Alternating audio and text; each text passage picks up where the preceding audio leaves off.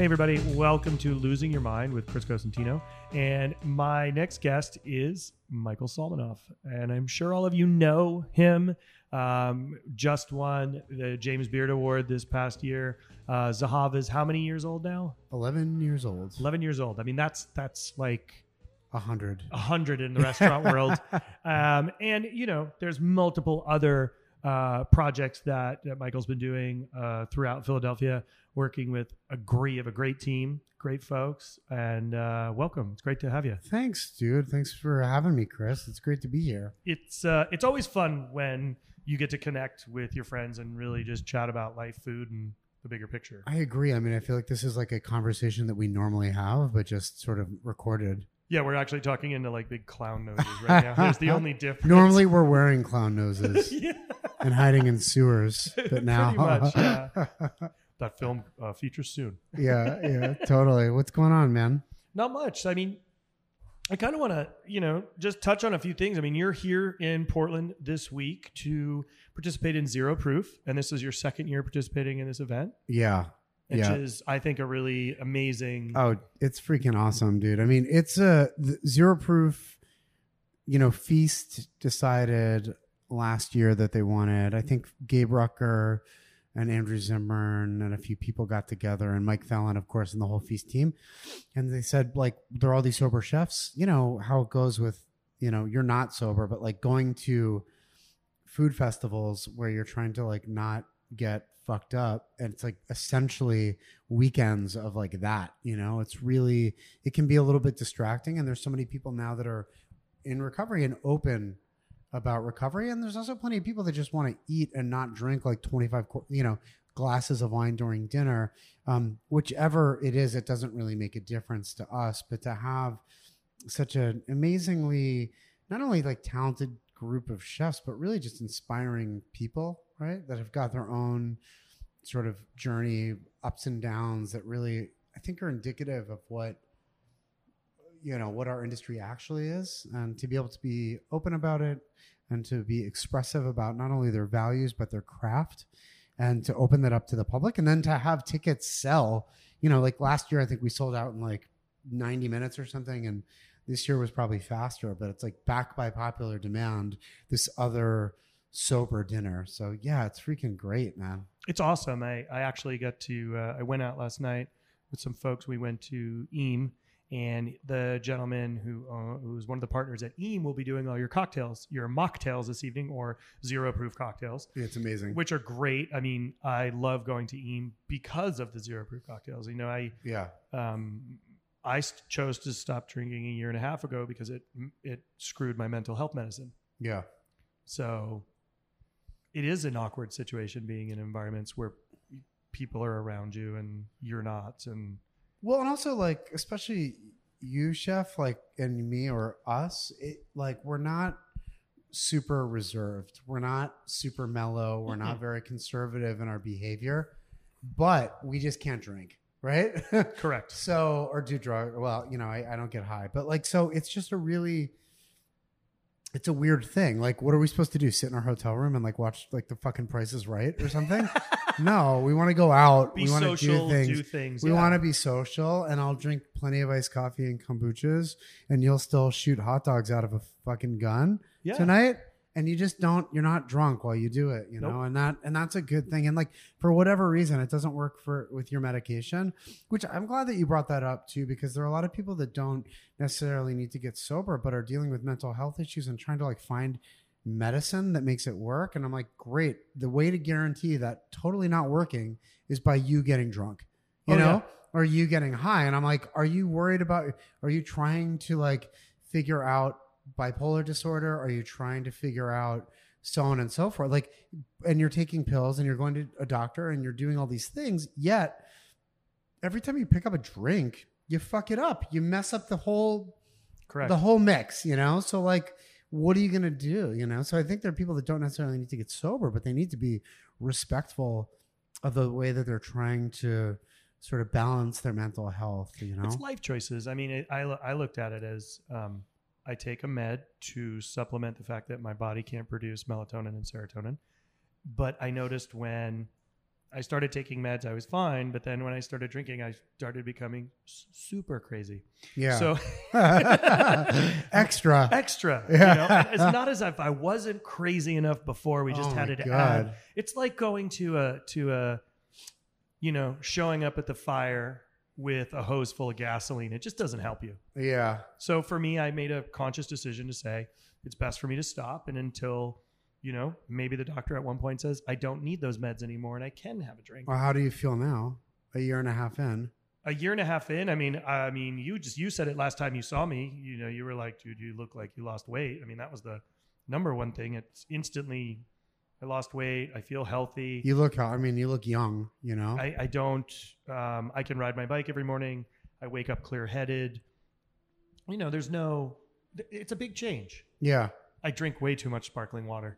Yeah. Oh my God. Club soda and lime juice on ice. That's like my I honestly think any chef that's sober should have like a full-on Pellegrino sponsorship. They should. And they should also have a Sour Patch Kids sponsorship too. I'm down with that. Yeah. Right. I like Swedish. I'll be Swedish Fish. You take the Sour Patch. But I think that's... I ate so much fucking candy. After I got sober and candy, clean, just so much candy. Whatever. It's a thing. You know, but you also work out nonstop. Yeah, but so do you, you know? Yeah. And I think there's a lot to be said for that. I mean, you've accomplished so much with your restaurants, your team, your books, all while living this smart life. Yeah. And you changed your life. And I think, you know, talk about what you choose to or not to, but I think that's really, really important for people to understand that the automatic thought process of a younger generation is to look at the chef and say, I want to be like that guy, right? I want to be in their shoes. That must be so easy. I know how hard you work. I see, you know, like there'll be moments where I'm texting you and you're like, dude, in Israel, I'll call you when I get back. Boom. You know, it's like, and you walk the walk, you talk the talk and you walk the walk. But people don't realize that it wasn't easy to get where you are and how hard you've worked to get where you are. You've worked tirelessly to educate people about the food you're making.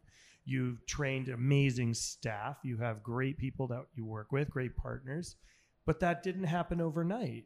No, it definitely doesn't. And I think that we, you know, it's really weird. It's like there's this whole, and I'll try not to put too much like 12-step mantra ideas into it because I'm not trying to like sell a program, even though that is what works for me. It is, everything is sort of one day at a time. And you sort of wake up in the morning and you have there's this decision that you make every day, right? You're like, do I get off of the elevator or do I continue to push, right?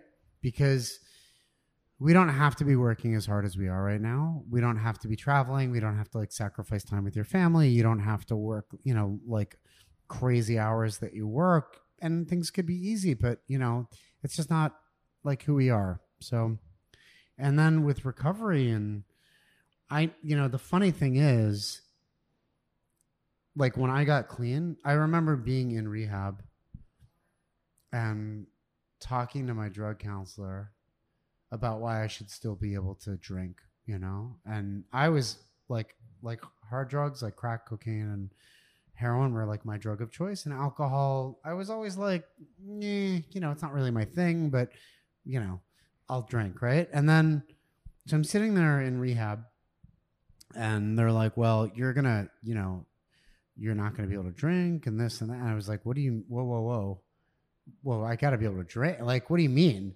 drink? I'm a chef. Whatever. I don't even care about alcohol, you know? And they were like, well, how often did you drink? And I was like, well, I would, you know, drink every time I got high. And they're like, well, how often did you get high? I was like, five times a day, you know, like, or, you know, and you're like, all right, well, you know, I drove drunk like every single night. You know, or not every single night, but like multiple times a week for 5 years. So like, did I have a drinking problem? Fuck yeah. Of course I did. If I hit anybody in a car or got a DUI or got fucking arrested, I would have had a drinking problem. Right. And so like, I didn't get caught. That's fine. Then I'm sitting there and my drug counselor is like, Mike, it's 7:00 in the morning. You're in detox. Right. And you're sitting here trying to rationalize to your drug counselor why you should be able to have a fucking drink. Maybe you got a drinking problem. And I was like, oh no. Like, right. So You know, but then like the other things that happened. So I was petrified. Like I didn't know what I was going to be able to do, because when you were an obsessive drug addict and alcoholic, immediately your defense mechanism is to use. And then you rely on substances to basically be your self-confidence. So I didn't think I'd be able to like cook without being able to get high all the time. I didn't think I'd be able to run restaurants, be a business partner, like any of these things without these sort of like, you know, these crutches that I had. Right. So it took a while for me to get out of that. But then what the other thing is everyone's like, oh, your life, if you can get clean and sober and if you can recover, your life will be like beyond your wildest dreams. And I heard that and I was like, fuck you. Okay. Don't tell me, you know, I'm sitting here like tens of thousands of dollars in debt. I've ruined everybody's life, including my own, but everybody close to me. Cause I was a Tasmanian devil of like, of suffering. Right. And I hid it for a very long time. But like at one point, my business partner, you know, my ex-wife now, but my wife at the time, you know, we were married for 2 years before she ever found out that I was like hiding this addiction for 5 years. My business partner and I had opened Zahav. I mean, we were like invested, collateralized our homes together. And he found out that I'd been hiding like a crack addiction, you know? So like I had hurt and I had lost the trust of everybody close to me, you know? And then you're sitting here listening to people tell you, like, if you can just stay clean, just keep it together, your life will be beyond your wildest dreams. And like, that's the last thing you want to hear. But then here I am 11 years. I mean, almost October 28th will be 11 years. And really it's this collection of a bunch of 24-hour periods, right? Getting through like one day at a time to get to where I am. And I'm like, I never in 1,000 years thought I never, ever, ever thought that we would end up winning these awards, getting the recognition that we've got, really sort of succeeding, you know? And it's true. It's true. It's completely true. I've done it sober and I've done it very humbly. I've done it asking for help. I've done it with my tail in between my legs, going back to my business partner, to my wife at the time, to all these people that trusted me that I let down. It's a Zahav. You know, and saying, fuck, dude, I can't believe this. I need help, you know? And with that sort of acceptance of like vulnerability, I've gotten to live a life beyond my wildest dreams, you know, and it continues to get better and better. And I mean, I have kids now, so it's infinite, it's exponentially better, but it's just really amazing. And what I never knew is that, you know, you could ask people for help. You could ask your bosses for help. You could have mentors that were not only, you know, like Michelle Bra, Joel Robichon, people that were gods to us, right? But that there were people that were like, have struggled and that were open about like the things that they've done and really just being well-rounded in terms of like mentorship. That to me is a big one. I don't give a shit about the most talented chef in the world. I don't care about those things. I want somebody that's not a piece of shit to their employees. I want somebody that can go home to their family, that can say, I'm going to take 2 days off this week and I'm going to go be a parent. I'm going to go be a son. I'm going to go be a great partner or a great spouse. And I'm going to treat everybody in my life professionally and personally the same way. That's what I look up to now, you know, and when you, especially in hospitality, when you have those things, you do a very good job. And not to oversimplify, but like the happiest, when my dishwashing team is happy and fired up, the guest experience is better, right? When my purveyors that come into the restaurant after a long day of fucking carrying things up steps, dealing with traffic, aren't greeted by a bunch of asshole fucking line cooks or chefs that are on my team that we say, come in, fucking use the bathroom, have a glass of water. How are you doing today? Like, how's your life? You know, like that, the more purveyors that come in that are happy, the better the guest experience is for our people, you know? And I feel like that is it. It's like all the rules and all the hardship and all the sacrifice that we were meant to believe in is not what makes great food. It's not what makes great hospitality, you know? And I don't know. So I think it's a new era for us. I'm happy to be able to be open about these things, and that we as adults and as accomplished chefs and, you know, fathers or parents or whatever can sit and talk about the true thing that we practice, the true hospitality that we practice, and the struggles that we've gotten or that we've been through to get to where we are. I think you just make a really great point about that, the moment of hospitality, which is our entire goal in life, to make people smile. You know, when you're at someone's, your family home for Thanksgiving, or you're doing a holiday, nobody treats the dishwasher like shit, because usually it might be grandma or your mom or right. a bunch of cousins, or, you know, nobody's angry, right? Granted, there may be Uncle John in the corner who's passed out. And, there's always one fucked up relative that you always sucks, right? Yeah, but you know, that part of what our job is to make people smile, and it has to be pervasive everywhere. And it's hard. It's harder now than ever due to the current duress of our industry. Yes, everybody's short-staffed. Everybody's rushing. It's gotten harder than ever. And totally. It's really people, they bottle it and bottle it and bottle it, and then they pop. Yeah. And I think it's got to change, and it's hard. I mean, I've been guilty of let's be honest, dude. I used to be a right proper dick. Yeah. Yeah. We both were, you know, huge assholes. And, you know, did I keep my hands to myself? Yes. Did I yell at people? Yes. I yelled at people. I was mean, but I never struck an employee. I never belittled. I never, you know, but I just pushed and yelled to be better. And that isn't a way to do anything. No, it doesn't get anything better. It makes people nervous and scared, and they don't want to work for you anymore. Well, and that's also the thing. It like really doesn't matter what's right or what's wrong. You just want people to be happy, right? You want to make people feel good and special. And like, you can't expect to motivate and to inspire an entire team to do that when you contradict yourself in every other action, you know? And when we opened Zahav, I fucking broke most of my toes and both feet from kicking the back door, you know? And my first job as a chef at Marigold, I used to fucking go outside and just like crash plates against the wall. I'd be so fucking mad, you know? And I still on occasion will lose my temper, but like, it just doesn't work. It's just not the way. But like, also, I don't understand how you do that, and then you like turn it off and go home, and you're like, I don't know. You don't like scream at like a, you know, like somebody on the street that like stole your parking spot. Like, I just don't want to live like that. It's just not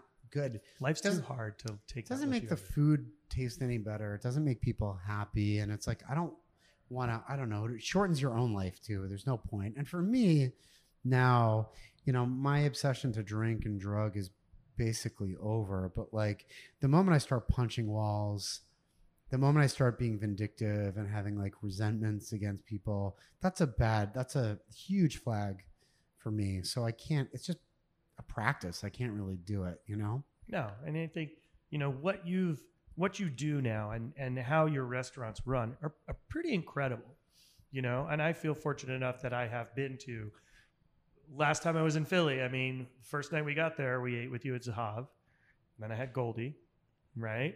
And then we went and had Federal Donuts, because I had to see your donut machine, because it's amazing. Yeah, and it's like the best sort of like Willy Wonka situation. Oh, it's crazy. Right? People like stand there and just look at the window. Yeah. They're loving it, you know? And we went from spot to spot, because it was so interesting to see Dizengoff but the difference between each one. Yeah. You've created distinct different experiences, but the key that to me was so incredible was the team mentality and the consistency of thought process from property to property. It's the same way and belief. Well, I really appreciate that. I mean, I'm super proud. Like, I like to be at the, not as like the chef or owner or any of that shit. I like to just be part of the team. I really like to be part of the experience. And then, you know, I'm a very small part of this great grand operation and this huge team. My business partner, Steve, is brilliant. We've got so many amazing managers that are now partners, and it's just nice. Like, I really just enjoy being part of it, you know? And I don't know It's like you, Chef, you like, if you could identify what your day to day, like, I don't know what it is that I do. I do a lot of what I do. I have no idea what the fuck it is. Or the title of what that would be called exactly. anymore. But it's, I don't know, at a point, you just sort of look back and you're like, God, this is just so great that we can do this. Because if it's at Federal and you have like a $7 interaction or exchange and then a 3-minute discussion and you feel great, and Zahav is like a little bit longer and more drawn out and more expensive or whatever, but like, we want that. I want people to be affected, you know, and as long as you know, we use food and we use service and we use you know, atmosphere, and we use these different ways to get kind of the same result, which is just to make people feel good and feel special. And we want them to feel like, you know, like whatever the Thanksgiving minus the dickhead uncle, like you want exactly. them to feel comfortable and relaxed and to made to feel taken care of. And I think now, especially in this day and age where if you want to, you know, if you look at the news on your phone or swipe or fucking scroll, there are a million reasons to feel shitty, and they will, you know, and it's a discipline to not do that. Right. Because you want to feel included. However, the way that what we get from the media is just Correct. negative. What we do is so goddamn important right now. People want to walk in the door and they want to put that away. They need to leave it at the door. It's our job to let them fucking be sane for a little bit. Give them a safe space to enjoy themselves. And I think that's a really the goal. You know, when that foot hits that curb and they're walking in, they want to literally leave their woes at the door. Yeah. They want to come in and feel welcome, respected, excited. And we should be reciprocating those same feelings to them. And I think that is so important right now. Like you said, we have too much turmoil, too much fear mongering, too much hate, where it shouldn't feel that way when you walk into a restaurant. There should be no anger. There should be everybody should be smiling. It's not hard to smile. It's hard. It actually is not. It's hard. It's not hard to smile for yourself. To get an entire group of people to understand the importance of that and to see the effect, you know, like intellectually, it makes perfect sense. If you smile, I'm smiling right now. You start smiling.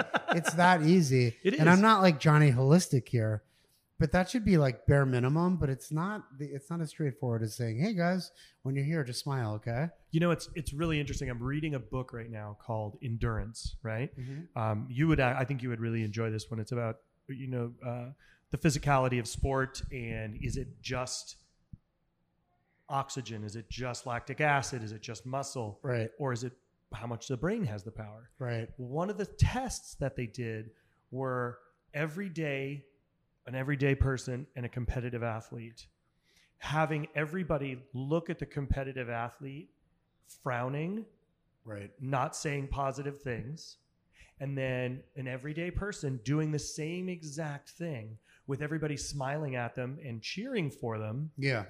Inevitably, every time, the everyday person managed to beat the professional athlete in the length of time and the ability that they were able to. God, that is crazy. All because of a smile that made them feel better and subdued pain, or subdued the fact that in their mind they couldn't do something. Yeah, it's amazing. I mean, encouragement, and that, you know, I use the word spirituality a lot, and not in a religious connotation, but that like idea that you're sort of doing it together, that you've got support, that you've got other people in your life, it does a huge thing. Winning something once changes the way, you know, being able to accomplish a goal, especially like, you know, I grew up with like very supportive parents and family. I had everything I wanted. I had plenty of love, and for whatever reason, I just couldn't stand myself. I couldn't, you know, it was just, it's like this sort of disease. Like, I don't know where this shit came from. There was no drug addiction in my family. There was no whatever, but like it was always easier for me to sort of walk away instead of accepting a challenge until a certain point, you know? And I feel like it makes, when you've got people in your corner that are like constantly pushing you, it makes a really big difference, you know? So I don't know. That should be my tactic for athletes, though. I should just find a group of people to berate somebody I'm competing with. You know? I'll be the best snowboarder ever. Right? It was amazing, though, to really read that. And I was like, wow, I never thought about that. I think that is completely true. I mean, if you think about all these opportunities you have to be positive and supportive, you know, and to make people feel good, and like how often you actually take them or go out of your way, it's crazy. It's such a difference. Yeah, and they also, like, I can't remember what I was listening to, but it was like, you know, sort of the study in optimism. And it was like, if you read something shitty or something negative, it has this profound, like 4 to 6 hours later, you're still affected by it, which is a reason to not look at the news while you're laying in bed. Sometimes I think it's really difficult, you know? I couldn't. Can't do it anymore. I can't. I'm like so overdone with there's so much negativity. Yeah, it's hard, man. It's hard, you know, just not worth it. So you just recently opened a new property called Kfar. Yeah, we just opened Kfar. It means village in Hebrew. It's sort of like a bakery, cafe. We're going to be opening for dinner next week. It's awesome. Our executive chef, who's an award-winning pastry chef from Zahav, Camille Cogswell. And how's she holding up? She's killing it. I mean, she's fucking tired, but she's doing a great awesome job. She's the real thing, man. She's so good. And then we also have got Troy Wilson, who's our CDC, who's amazing, really talented.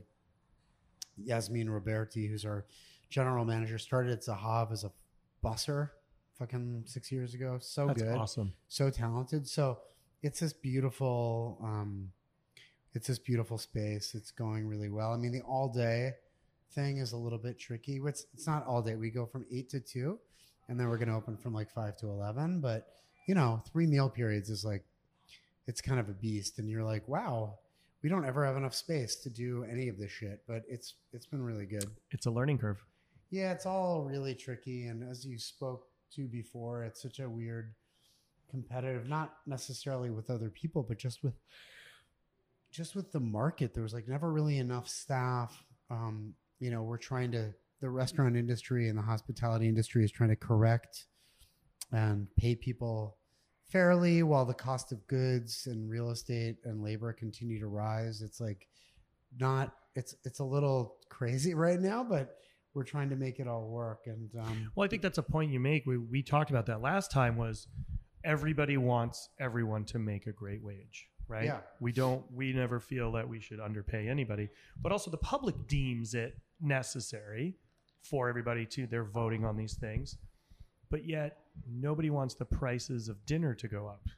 Right. And they're not, yes, the cost of employment is going up, healthcare is going up, gas costs go up, electrical costs go up, food costs have increased. Yeah. But the cost of a tasting menu hasn't increased. Just the portion size has gotten smaller over the past. Yeah. Luckily, people eat less now. Yeah. Yeah. And also, I mean, it's then add another couple elements. One, more immigrants are leaving the U.S. now than coming. Correct. And they're fucking terrified to be here. Yep. In this land that was founded on immigrants. Yep. Right. And then also, the job market is so crazy for college graduates. Everyone's got so much fucking college debt, you know? So there's just this mass sort of inflation. Everybody wants people to make a very high wage, as they should, a living wage. And I don't know, you tell me, what's a fair wage in the fucking Bay Area? Jesus Christ. What is one supposed to do? How is that even possible? I struggle with it every day. Yeah. Struggle with trying to be a good employer. We struggle with it all. I mean, it's a big deal. You know, we provide full health benefits for all our staff. And we've done that since day one. And, you know, we have an HR department and we work through all these things, but there's a big component that's very difficult. It's like most people can't afford to live in the Bay Area. Yeah. Yeah. It's expensive to live. It's so expensive to live, but it's expensive even for those that make, that are in the low six-figure range. It's expensive. It's expensive. Yeah. Like, I think public transportation isn't awesome. Nope. And people are getting priced out of like Oakland. I mean, it's not like it's hard. Yeah. It's hard. And we want to, you know, I mean, there was just an article written about it, you know, just a couple of weeks ago, and it's just an ongoing conversation, but it's happening everywhere. It's everywhere, not just San Francisco. It's happening in New York. Yeah. It's happening to you in Philly. It's happening everywhere. Yeah. It's rough. I mean, Philly luckily is, a lot of our customers and our team share the same zip code, which is great. And I feel like that makes it much easier. Like we've got, it's still like an affordable city, thank God. But also your city is not surrounded by water, and you're not limited by, you can grow. Our bridges are, our rivers are tiny. Yeah. Yeah. I mean, 7 by 7 is San Francisco. And then after that, you're out. Yeah. 7 miles by 7 miles. So there's no place for it to grow, but up in the air. Ugh. So that's part of the dilemma that San Francisco has. Well, how do you then, but you have restaurants in multiple cities. What's it like when you're here in Portland and you look at the quality of life amongst your employees here versus the Bay Area? You've got projects coming up. Can we talk about of course. Houston, Every city is very different. You know, each city has its own different dynamics. I mean, here's a very different dynamic than San Francisco, but this city's pricing up too. Houston, they deal with commuting because oh my God, traffic's big. Yeah, everybody lives far away in Houston, right? Correct. Yeah. It's, there's the circles. There's the rings, but it's all. Every city has its own quirks. Yeah, right? None of them are bad. But none of them are perfect. Yeah. And I think as, we started in San Francisco, we've been now in Portland here. This will be our third year. Congratulations. And at Jack Rob, thank you. It's a different environment, but we're in a hotel here. We're not in a hotel in San Francisco. So there's a comparative difference where I'm providing breakfast, lunch, dinner, in-room dining, banquets, coffee service, we do have all day. We start at 7:00. We don't finish till 10 PM Jeez. At night. So there's a lot, but it's a learning curve. And I actually revel in the fact that I'm actually able to learn and grow and think about it every day, but it does become all consuming when you're 7 days a week, 365 days a year, wanting to know what's going on. And what are we doing for Christmas Day? What are we doing on Christmas morning? Oh my gosh. Yeah. But that's okay. I mean, I've enjoyed it. Yeah. Every part of it. And we talk about that a lot when we don't have the big clown noses in front of our face. Yeah. And it's growing is part of it, but giving opportunity to great people to excel and have input. And, our chef here drives the train. Yeah. We sit down, here's upcoming menus, and we do the thing and just, what do you want to do? I just started doing this thing like very recently, where like my business partner, my business partner, Steve, is like quiet. He's not, he's a chef, he's former chef, very different than I am, really amazing palate, but like everybody knows who I am. So they're all like chef, and the, what it's like with partners is like, everybody does everything all the time. And they just, some people get credit for it and some people don't. It's kind of the fucked up thing of our industry, but one of them. But I just sort of like Steve and our CDC at KFAR came up with something, and it was like not what I wanted, but I was like, you know what? Just go for it. This is I'm going to take a back seat. Like, I don't think that it was literally a food thing. It was like adding something to a tabbouleh to make it more of like, less of a traditional like grain salad, more of like a salad, And I was like, this is not at all what I like, but I'm like, you guys like it. You think it's good. I want you to believe in it. And it was like, I've never really done that before, where I haven't like argued to get my point across. And I'm like, at the end of the day, it's not about what I fucking want. It's about the entire team that can believe in this product that they love and for the customer to receive it, you know? Yep. And I feel like that is like this major shift where you're like, I don't know, because I'm not good. I am not a business person. I'm not a fucking HR person. I think I'm a pretty terrible manager. I love to cook food. I think I know a fair amount about food. I certainly know about Israeli food. And I'm like, you know what? I'm not the chef de cuisine of the, I'm not the executive chef of this restaurant every single night. This is something that you guys have decided on the fly. Go with it. We'll see what happens. And I'm just going to shut the fuck up a little bit. It's really weird to have to like do that. That's a hard thing to do. It's not, I mean, I'm talking about it with you, obviously, because it's not, I'm not over it, but I'm like, I don't think it's like the wrong decision, you know? No, it's not. But it is hard to let go. Well, especially when it comes to like little quirks about food, you know? Well, especially because the food is very specific to you culturally. Yeah. And it has meaning and it's powerful. And you also understand it, I would say, better than most. Yeah. Around. And you've championed it. You've researched it. You spend time. How many times a year do you go back to Israel? I mean, between 2 and 5, you know, a lot. I mean, you were just there. I was there in August, and then I'm going to be back in November for a week, and then I'll be back probably in May for like 10 days. And yeah, it's a lot. When are you coming with me, bro? I don't know. Tatiana was just asking. She's like, I'm coming down to talk to Michael. Do you guys want to do next August or what? Yeah. Can you take August off? Probably. It's like cold in San Francisco, right? Doesn't it snow in San Francisco in August? Come to Israel, man. I love it. I would love to. We'll get some bikes too, and you can do some biking as well. I'd love to just go and see. I mean, everybody's keeps telling me, and you and I have talked about it so many times that it's just. I think it's an adventure of a lifetime. You know, I think there's opportunities to see things, and I think we all want to see and grow. Yeah, of course. You know, and I think having a guide like yourself would make me see 10 times more than I would see any other way. Yeah, you would love it. I mean, and that's the cool part. I mean, what you've told me about all the street food is like, and you said it's just everything. There's everything. It's like, it just doesn't end.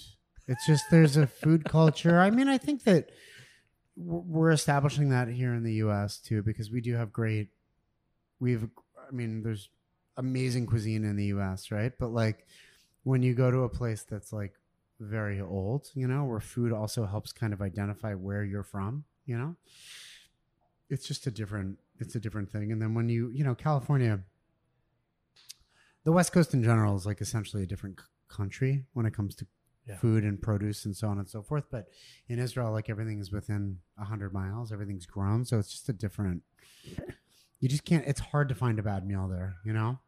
It's so crazy watching the video footage and in your pictures when you were traveling, when you went with your team this year, was just, I mean, the best part that for me was the looks on their faces of you sharing that with them for the first time. Oh, yeah. It's the best. That was so cool for me. I was just like, that is a dream opportunity.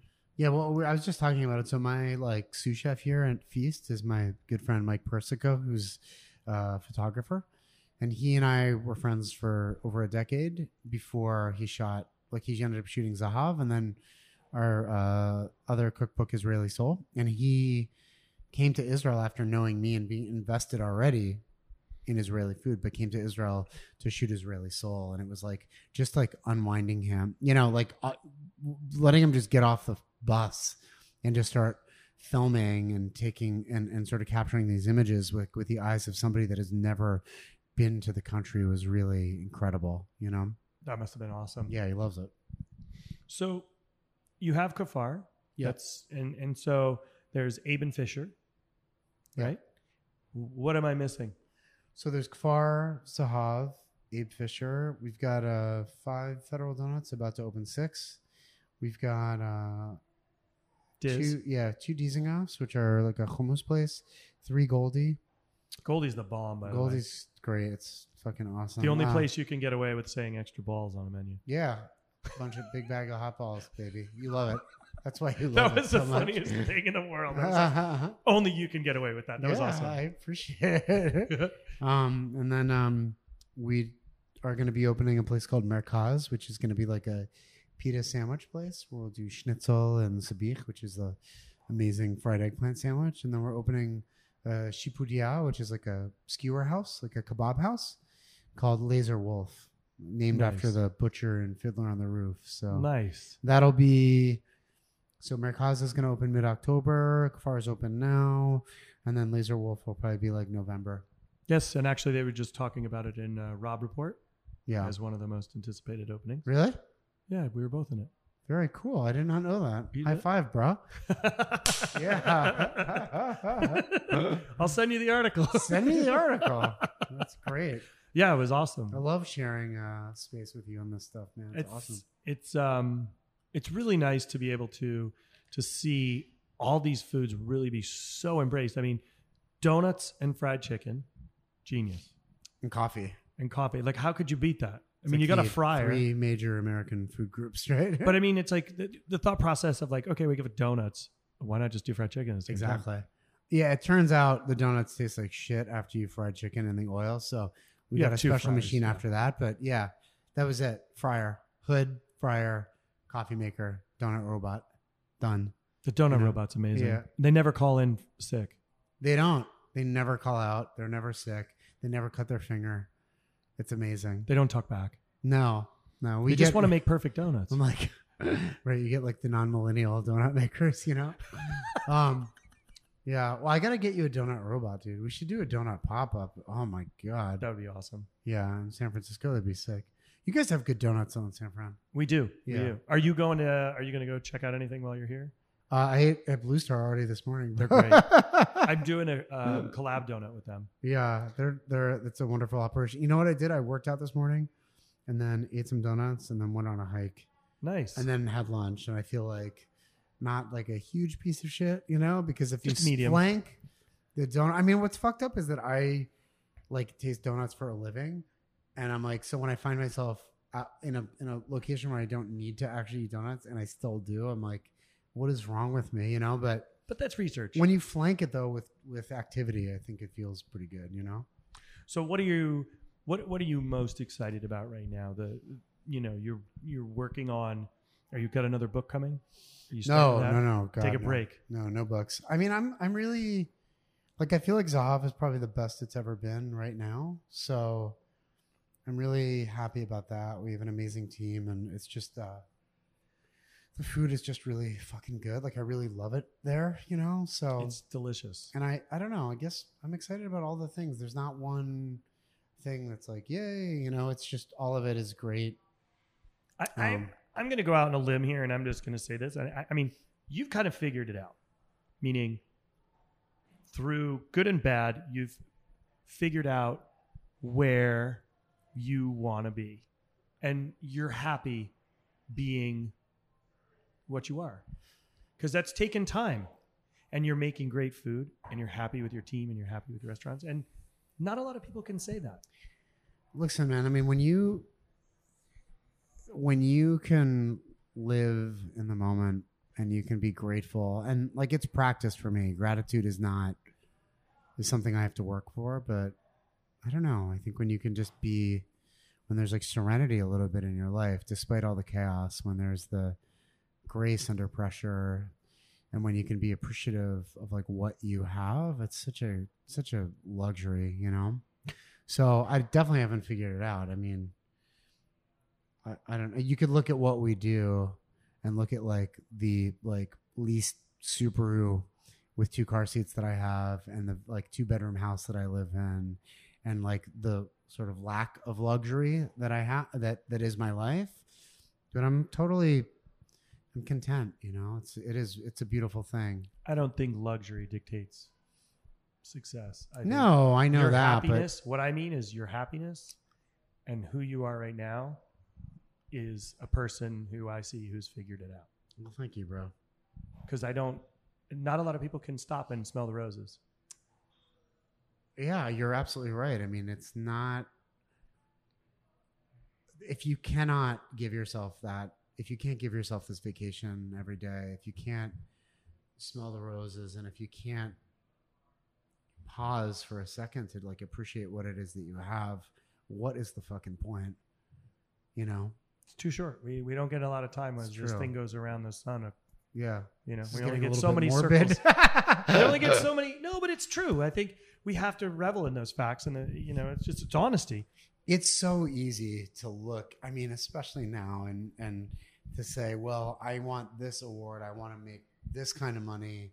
I need, you know, so on and so forth. And I'm like, at the end of the day, the money, it comes and goes. The luxury comes and goes. The fucking lists that you're on and the awards. And I am grateful, and we worked hard for every single one of those acknowledgements.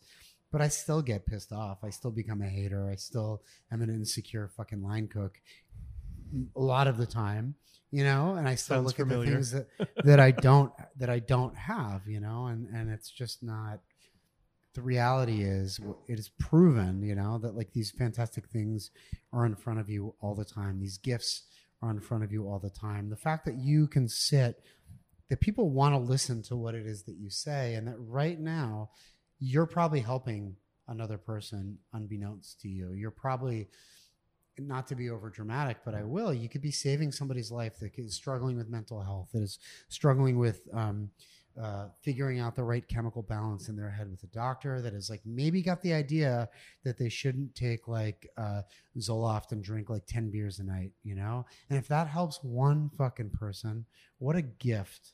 What a fucking gift that is. So yeah, it's a gift that we have this opportunity and this, and again, this luxury, this like non-materialistic luxury to be helping out other people, not just in our industry, but in life. So we're going to do a quick round. Yes. Question round. And then we're going to call it, and you have to go cook a Zero Proof dinner a little bit. Yes. I got to go. But yeah. So hot dog, hamburger. Hamburger. Oh, chocolate fruit. Dude. Ugh. I mean, I don't know. I just ate like Pok Pok for lunch, so I'll say fruit at this moment. But yeah. Okay. Lamb, beef, or pork? Lamb. Yeah. I normally don't even put lamb in there, but I gave you one. Yeah. Yeah. I mean, it's hard. All of them are fantastic. Like dry aged beef is a really difficult thing to beat, you know? Yeah. But, you know, also lamb. Lamb is sick. Yeah. Lamb is sick when it's done really, really well. Oh, yeah. Okay. Your go-to candy? Sour Patch Kids. Go-to vegetable? Cabbage, man. Love cabbage. Coffee or tea? Coffee. Sparkling or still? Sparkling. Awesome. Yeah. What about you? Who, me? Lemon or lime? Lime. That's great. Cayenne or Espelette? Espelette. Jalapeno or Serrano? Serrano. Red or Spanish onion? Always red. Always red. Good. Garlic or shallots? Garlic. Salmon or halibut? Halibut. Mussel or clam? Oh. Chris, you just got a nosebleed. Clams raw, mussels cooked. Dude, honestly, mussels cooked are the most underrated fucking things ever. I love clams raw, yeah. And I love mussels cooked. All right. Cavatelli or peachy? Cavatelli. Look at that. Look at, I love this role reversal. Yeah. You just flipped it on me. Pasta or couscous for you? I mean, pasta's its own. Pasta's different, you know? What? So here's one for you. Yeah. Israeli couscous? Wait, no. Wait a minute. I got another one for you. In terms of sauce for pasta, brown butter and Parmesan, or tomato olive oil. I like brown butter because it's always going to be great. Yeah. Because tomato changes so much as it goes. Yeah. The butter's not going to change. Yeah. I mean, I worked at Vetri for so long, and I'm like, it's sort of like this, it's almost like French, like Piedmonte Italian cooking is like kind of like French cooking, you know? Yeah. Add pasta water. And it was just like, shit, dude, like gnocchi with like brown butter. You just drop the gnocchi in water, brown butter, Parmesan cheese. And I was like, okay, this is better than anything else in the world, you know? So good. All yeah. Right. What were you saying? Israeli couscous isn't couscous. It's like pasta. Exactly. Yeah. See, yeah. It's literally Sardinian fregola, just one's perfectly 100%. Round and the other one's a little burnt. Well, you know, Moroccan couscous is a byproduct of like wheat production. you know? I did not know that. Yeah. It's crazy, man. See, that's why we got to do some, we got to go on a trip. You do. Man, I love you, bro. Thanks so much for having me on. No problem. Thank you. Everybody, make sure that you take a chance and look at, on the website, go to Zahav. Make sure you take a look at both of his books. Phenomenal. You can always see what he's doing. Right now, he's twerking as I'm talking and complimenting his restaurants. So no, thanks, everybody. Have a good day.